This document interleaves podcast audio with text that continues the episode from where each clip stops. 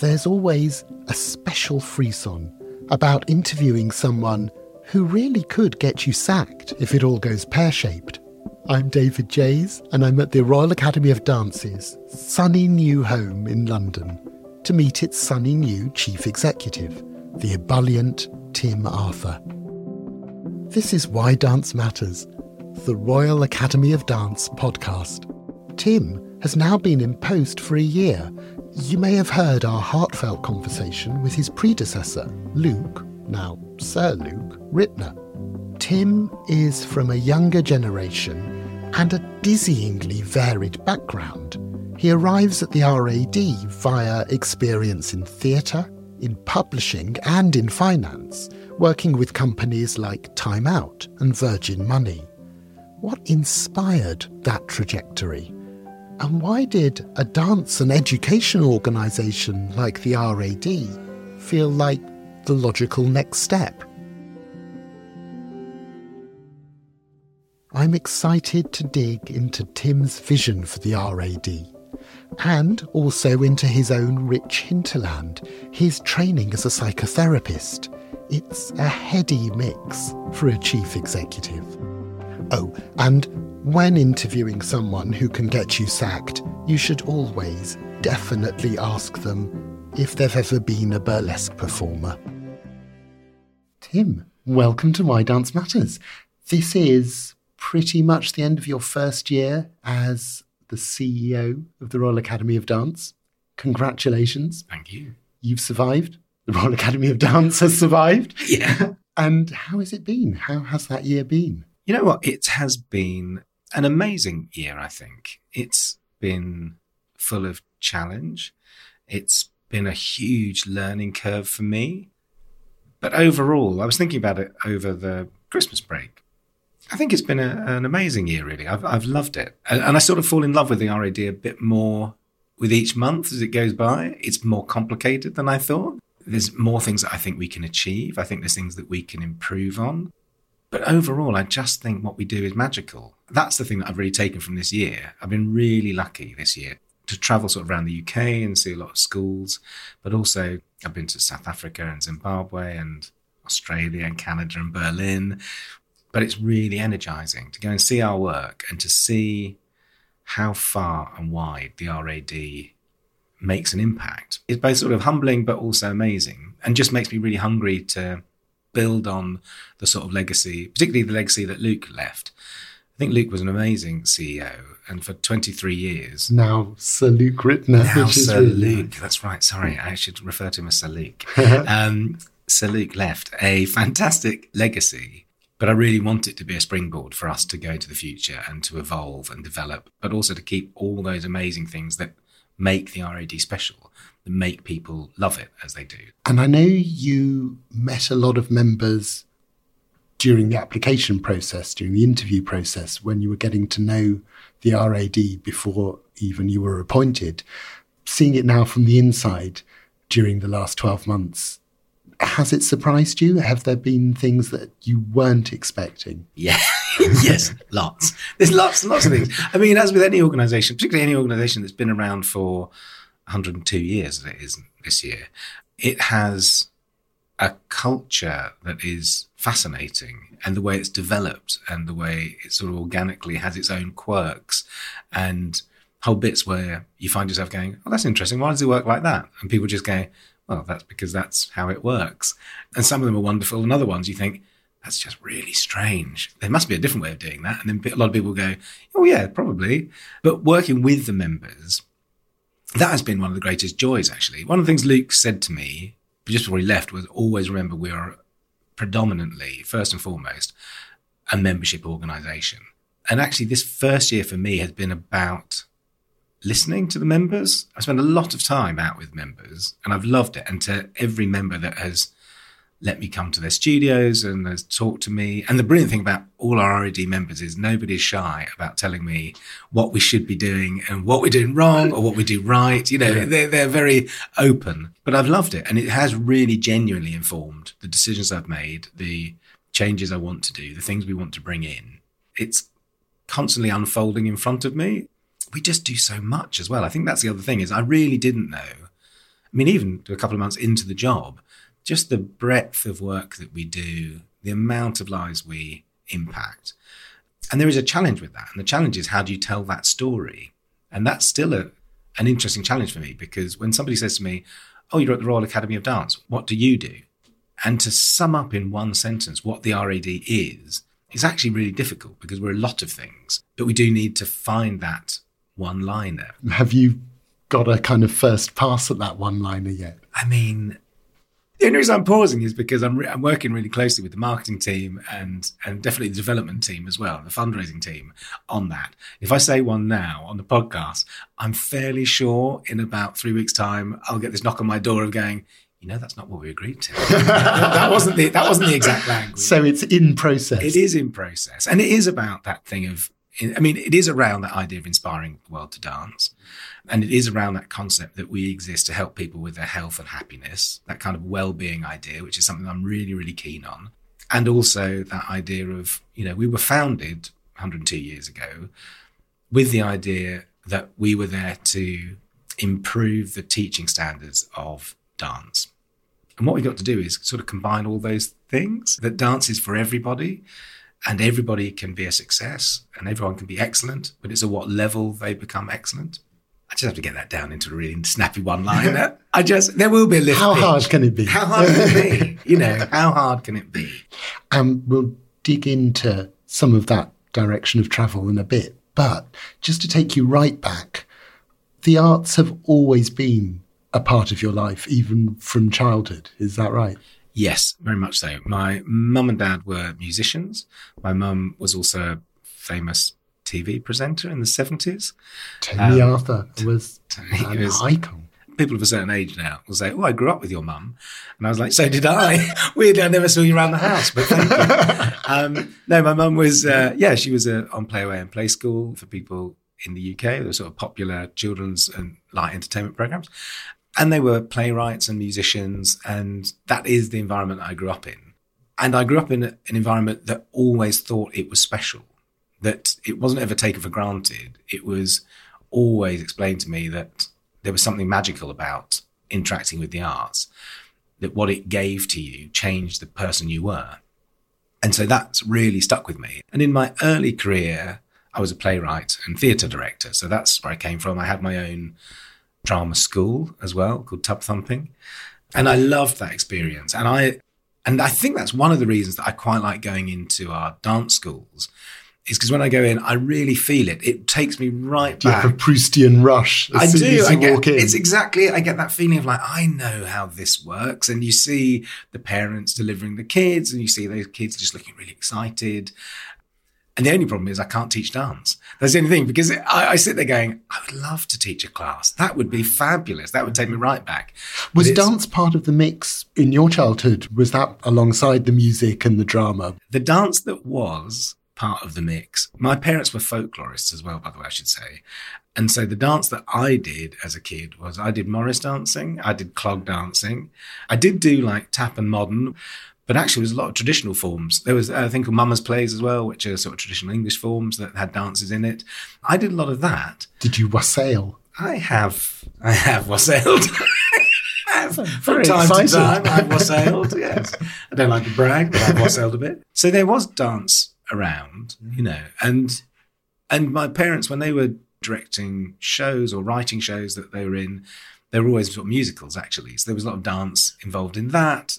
It was always around as part of the mix. And you mentioned that you started your career in theatre, and one of the things you did was leading a company called Cardboard Citizens, who do amazing work, still exist, still do amazing work. How was that experience? Yeah, I mean, it was a real privilege to work with Cardboard Citizens. So I joined Cardboard Citizens as an associate director, and over a period of three or four years, I then became the CEO. It was started by a man called Adrian Jackson, is he a sir now as well? Is everyone becoming a sir? Is it just me that's not? What's going on? Um, By the end of the podcast, yeah, this could have changed. It could have changed. He's definitely got some on there. And so he should do. It's an amazing company. It works with homeless people right across the UK and it uses theatre and the arts in general as a sort of vehicle of change, a sort of transformative vehicle. It's quite unique because they create professional companies with homeless actors and it gives them normally like a six month acting contract, like a proper full professional contract. And that in itself can transform those lives of the actors, but also does workshops and takes its performances out into homeless spaces. So, be that homes or shelters or all sorts of things. It was a group of people that I hadn't worked with. And presumably people with a lot of stuff going on in their lives, quite apart from the theatre you were making together. Yes, 100%. You were dealing with people with very complex needs, often multiple complex needs. For a lot of them, it was a sanctuary. They would come into our workshops. We would work out of Crisis Skylight in the East End, which people will know from Crisis for Christmas, that kind of thing. It's they have a centre there, an art centre, and it's beautiful. And I used to have a workshop there most nights a week. And our actors would come sometimes straight off the streets, straight in, and for two or three hours they would be transported to somewhere else. And it was a safe space, I think, for them. It was an inspirational space for them. And it allowed them to explore the possibility of change as well. That was really key. It was, you know, looking at the decisions that had been made, the things that happened to their lives, and then how do you overcome them? It wasn't psychodrama. It very much wasn't that. It's a process called forum theatre, which is about looking at change and how you do that within communities it was life changing for me. I can remember going into it thinking, all right, this is what I'm going to give to this group of people. This is my skill set that I will give. And I did genuinely come away thinking, I think I've taken a lot more from this. It was quite humbling hearing the stories and then getting opportunity to turn those stories into, into pieces of drama. It was sort of, I think, the first job where I really went, actually, I have to work somewhere that has values and values that make a difference and that are about transformation and about change and where that is really key. That's something coming back into the arts here at the Royal Academy that really, really resonates with me and that I think that's something that we do really well and that we can continue to do.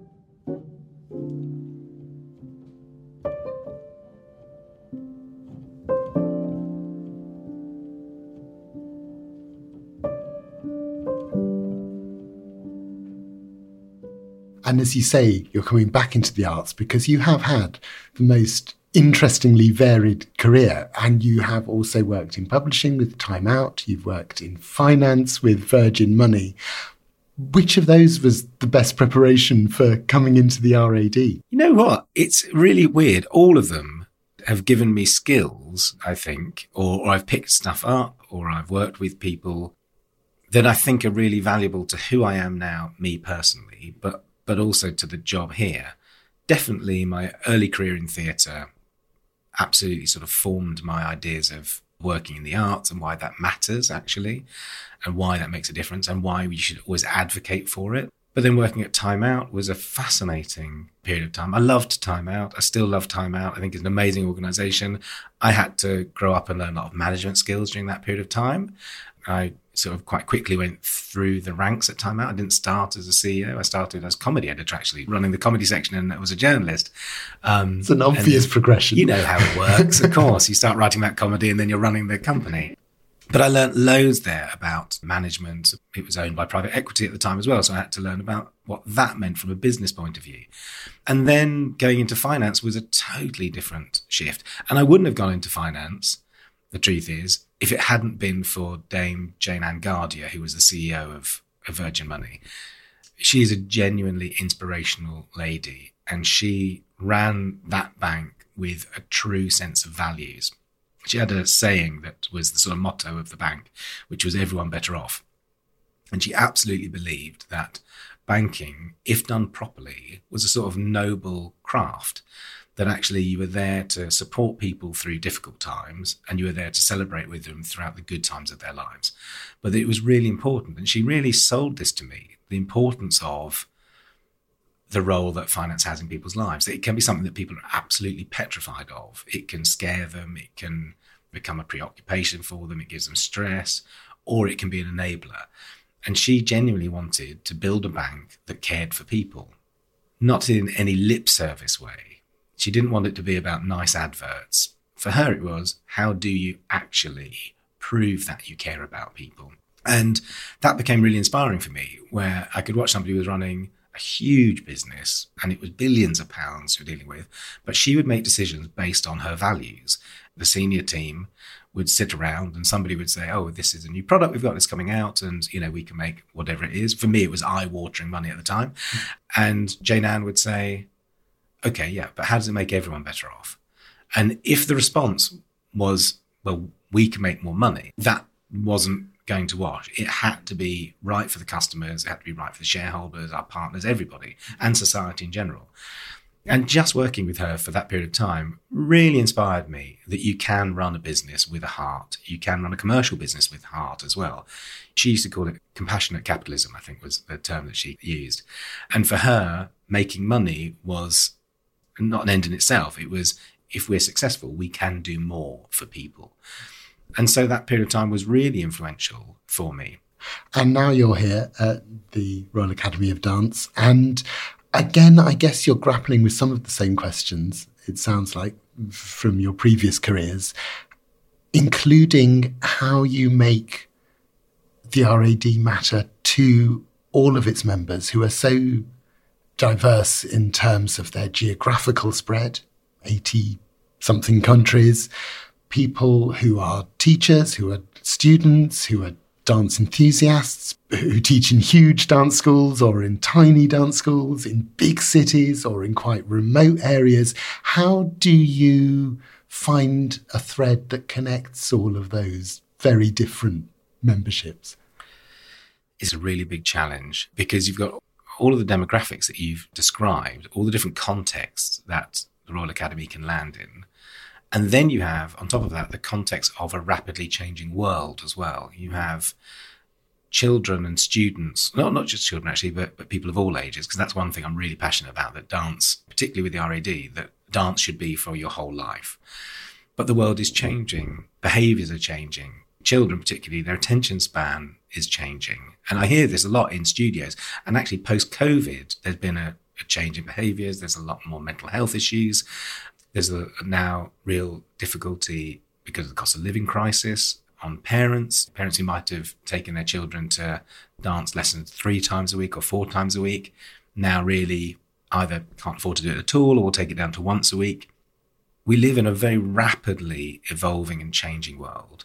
And one of the things that I think the RAD has to do is become agile to that, to stay relevant. If we are to stay relevant, if we are to be able to fulfill some of that mission of inspiring the world to dance, of making a case for why it really, really matters that dance exists and makes a difference to people's lives.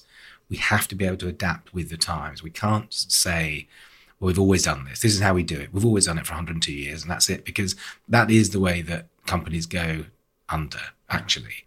So for me, the way we do it though is going back to our values. It's going back to what we stand for and then being really certain on those. So actually we're doing a piece of work at the moment which is really about that is looking at what are our values? What do we stand for? How do we articulate that?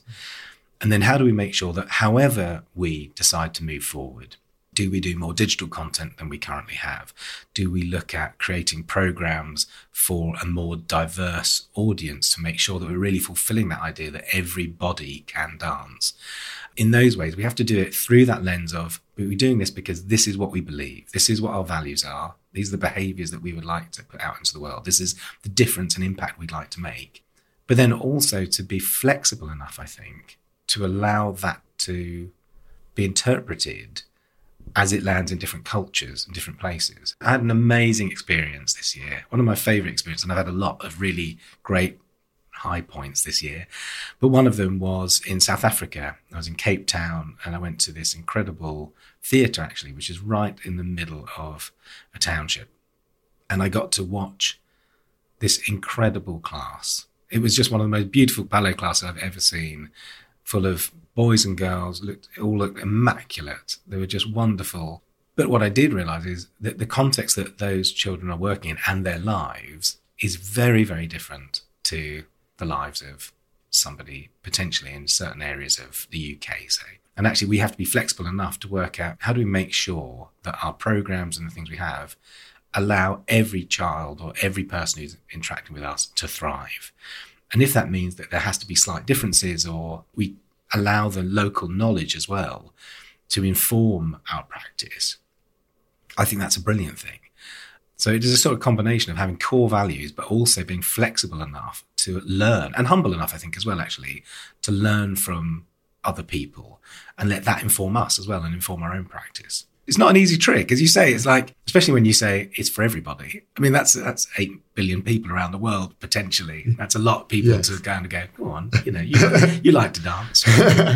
and talking of ideas that are difficult to extend to everybody. One of the things you did when you arrived at the RAD, which I thought was really interesting, was dig into the Academy's motto, its Latin motto, which translates as health and happiness. You've already mentioned well-being as part of that and also happiness.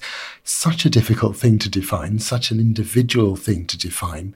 In terms of an organization like the RAD, what's a happy organization been to you? That motto that we have on our coat of arms, which says Salus et Felicitas, health and happiness, for me has been a driving inspiration for how I want to lead the company. If you can't have it inwardly, if your own colleagues don't feel a sense of that, it's very, very difficult to then mirror that out to the rest of the world. And that is a challenge at the moment because we live in a really difficult time. Post COVID, I think people have found it difficult coming back to work. We have a lot big change process that's going on at the RAD. Financially, we are doing okay, but we need to be really, really careful as we navigate through the cost of living crisis, I think. And with any culture change, sometimes organizations can find that difficult. But for me, what I would like to establish, and I still think we've got a long way to go, I'm, like, I'm totally honest about it, I think we've got a long way to go, is to create an environment where people come to work and they can flourish. Flourishing is a phrase that I'm really interested in rather than happiness, I suppose. Because one of the things with, with happiness is sometimes it can be seen as a pressure or it can be seen as laughing. Whereas actually, I think true happiness for people is more about contentment. And the building blocks of contentment can be about challenge. They can be acceptance of pain sometimes. They can be all sorts of things. But in a work context, I think for me, it's about how do you set up an environment where people can succeed? How can they achieve? How can they feel part of something? How can they feel aligned with the mission of the business so they have a sense of purpose? So it doesn't mean that it's always easy. It doesn't mean that people are always happy. It doesn't mean that there's not tensions, because sometimes out of tensions can be creative output, actually. But it's coming up with an environment where there's progression as well, all those kind of things. And some of the structures, and it's very common within a lot of big institutions that have been around for a long way, actually are set up to stop some of that, to stop progression. One of the things we're looking at, I'm really honest about it, is any decision that gets made at the moment has about 10 people that have to sign it off right. you know and it's uh, and it's it doesn't give a sense of autonomy or accountability or that sense that one person can make a massive difference and i really believe that in the companies i've worked when it's worked really well everybody, no matter who it is, feels like if they've got a great idea, the organization is able to take that, run with it, and grow. And that gives an amazing sense of agency. But I think we're away from that with the full knowledge that we're coming off two or three bad years. Mm. And I've noticed I have a lot of friends in lots of different sectors as well. And a lot of people find their colleagues are struggling. There are mental health problems. You know, there's a sort of epidemic that is sort of largely ignored. You know, we got the vaccination, then we move on without really taking into account what those two years have done to us. We're seeing it a lot with our students. We see it, I think, within our colleagues as well. And we have to somehow acknowledge that, count for it, and then manage our way through that. But again, these are tricky. These are the things that keep me up at night, actually. Culture within the RAD and how we create those opportunities for people to flourish is one of the things that I really not just, no, I don't worry about, but it's something that's really a high priority for me. There's a business formula for companies that when you come into this forming, norming, storming. Do you know these? When you come in and you sort of you sort of form a new team, you pull them together, they then start norming where they they're starting to perform well, and then they get to a storming phase where they're doing brilliantly. And then there's another phase after that called mourning, where it sort of breaks down a bit. Normally people leave because they're really successful, and then you have to rebuild again. And we need to get to that storming phase. We need to build a company so we're really flying, but we can only do that with the talent that we have inside the RAD right around the world. I think that's really, really key. It's very, very easy, and I'm very aware of it, that when you're in this beautiful new headquarters we've got in London, you see the world from the inside out effectively. You're seeing the lens of, oh yeah, we're, you know, we've got this great building with loads of people here and that's what the RAD is. And that is not what the RAD is. The RAD, if you were just look at our colleagues, we have as many colleagues now outside of the UK as we do inside it. But actually, if you think what the RAD is, the RAD is really happening which is what a beautiful thing. It happens every minute of every day somewhere in the world, and it's happening in studios. That is where the RAD is. We, you know, headquarters and all the staff are just facilitators. We should be enabling that work to happen. That's what we do.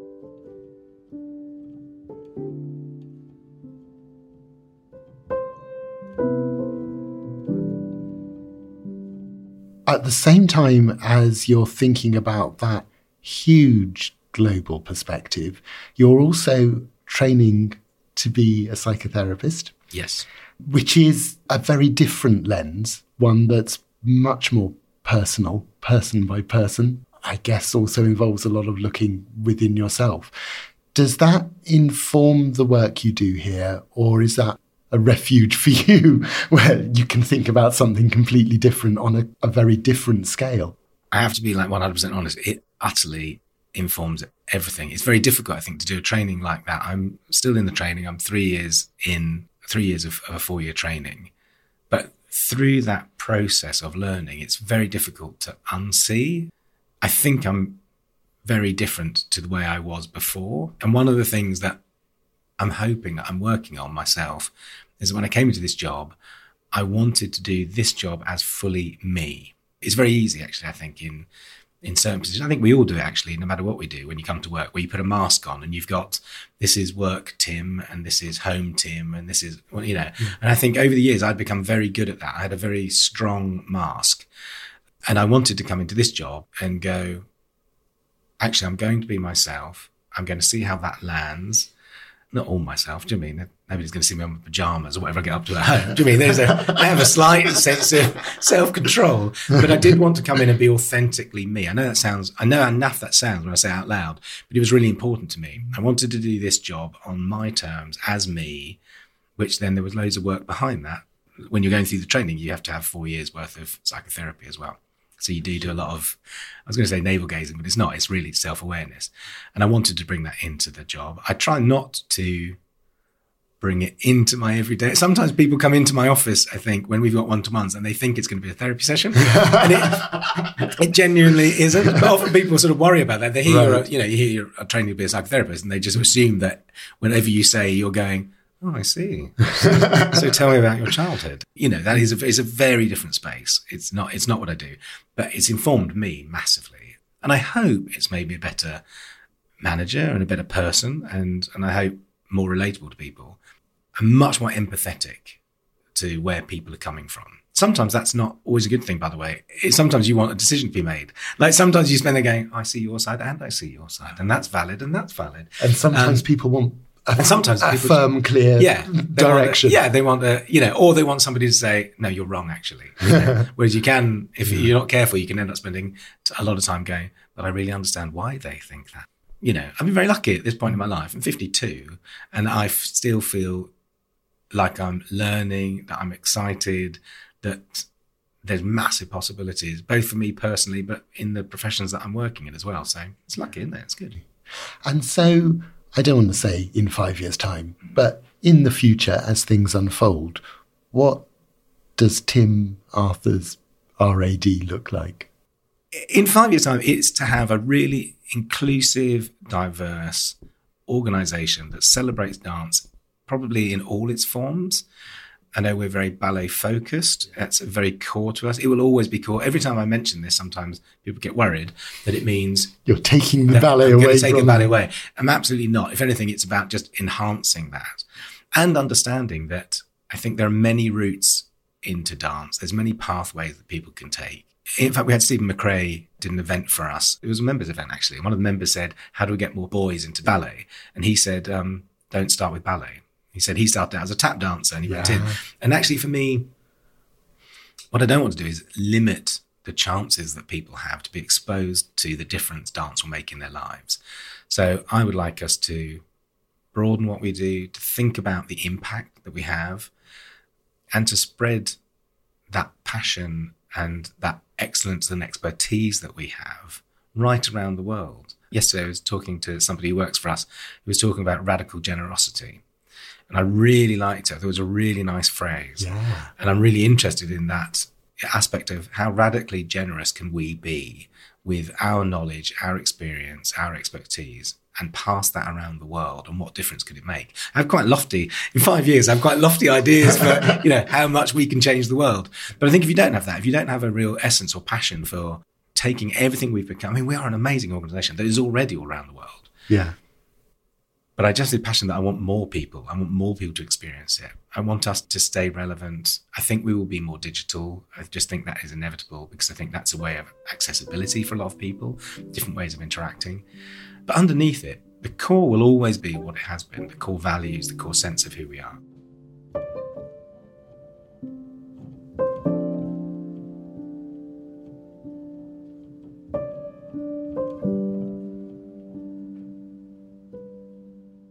Tim, you said that you haven't had a lot of dance experience, but I feel that it would be remiss not to mention your brief and spectacular career in burlesque. While you were at Time Out, I think there may have been a burlesque competition. Somebody mentioned it to me the other day and said, You never mention your experience in dance.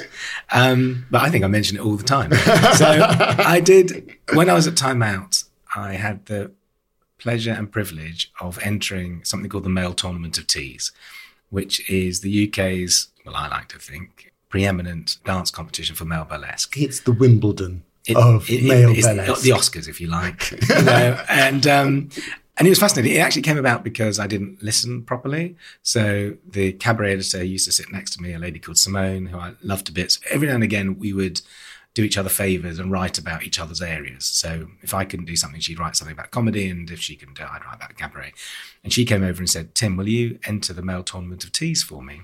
And I thought she said, Would I write about the male tournament of tease? So I said, Yes, of course I will. Yeah, I didn't even know what it was, but I said, Yeah, why not? Sure.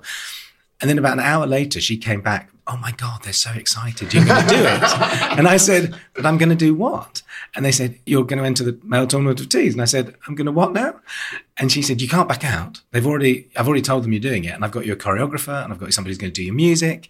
And one of the things about me is that I do like a challenge and I do say yes more often than I say no. And so I went on this sort of rather weird odyssey for about eight weeks, I think. And I worked with a group called Burlesque. Basically, every night for sort of eight weeks, I had to go and they would do the choreography for the routine and drill me in at what point what had to come off and what you do with it. And it was brilliant. And you don't seem an especially shy person, but how was that experience? Ah, now I might not seem a shy person, but I have, re- and, and why in the end I was really proud of it is I have real body image issues and always have done. I've had loads of issues about how I look, my weight, and all sorts of things. And the thing about that competition and doing that was you had to absolutely confront it. There was no way not to. At the end, it was just me in a bowler hat. And Strategically placed. Yes, yes, yes. Very, very strategically placed. You, you are literally vulnerable and exposed. It was a real journey for me of facing all the insecurities I had about myself, about what that would be like, about all the negative stories that I told myself, you know, about the way I look, about all sorts of things. And I did it with this bunch of guys who were just brilliant. They were just fantastic. There is something that's slightly horrifying about hearing your own mum shout at the top of a voice, "That's my boy, get him off." So that is that will haunt me for a long time. Um, and my brother after my brother came as well, and when I saw him afterwards, he had this sort of thousand yard stare, and he and he gave me this hug and said, "I, I love you." Please don't ever do that again. So, um, so it was a short career. But, This uh, is why therapy exists, isn't it? Really? Uh, unfortunately, I think I put nearly all my family now probably have to have therapy after that. But it was a brilliant experience. And I came second in the end. So I, I can claim to be Britain's second best male burlesque dancer in 2009. Perfect. And I got beaten, by the way, by a double act called What? Brokeback Cowboys. And they were gym, professional gymnasts. Is that even fair? I think that's a different category. You were totally robbed. Hmm. You are the yeah. plucky Andy Murray who faced both Federer and Nadal. Not fair. That's exactly how I see it. So you know, but I don't like. I don't, it's, it hasn't stayed with me. Clearly it's, it's not. not. It's not. You're certainly not someone who bears a grudge. no, not at all. And I hope they're doing very well. Yeah. Tim, you have suffered enough at our hands, but I can't let you go without the final question, which is why does dance matter to you? Dance matters to me because I think it is an almost unique art form because of the way it is an embodied art form. And there's something amazing about the combination of cognitive experience and an embodied experience, which I think allows people to connect to themselves and to others in a really unique way. And for that reason, I think it's really important. We have danced for the whole of our history. Humans have danced. It absolutely fundamentally matters. How we interact with rhythms, how we interact with our own bodies, how we interact with others, and the rituals around that are really fundamental and core to us. And I think if we neglect that need, which I think is a fundamental need, we do it at our peril. And there is something about dance which I think keys into what it means to be human. And that's why I think it's so beneficial for us. So that's why I think dance matters. Tim, it has just been such a blast, such a pleasure. Thank you so much. Thank you. I began this conversation wondering how to get a handle on someone who has worked in so many wildly different fields. But I've emerged with a strong sense of the connecting thread through Tim's career, and it's a solid ethical core that he traces from community theatre through to corporate finance and brings into the RAD. He believes that art not only can change lives, but that it should. And I suspect a lot of RAD teachers and listeners to this podcast will feel the same. How about you? We always love to hear why dance matters to you, so please get in touch. The RAD socials, plus links to its work, are in our show notes. And go on, subscribe, like, and review the podcast so that you never miss an episode. Our guest today was Tim Arthur.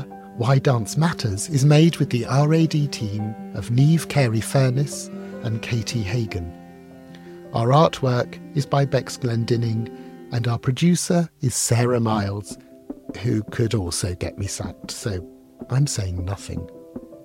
I'm David Jays. Take care. See you soon.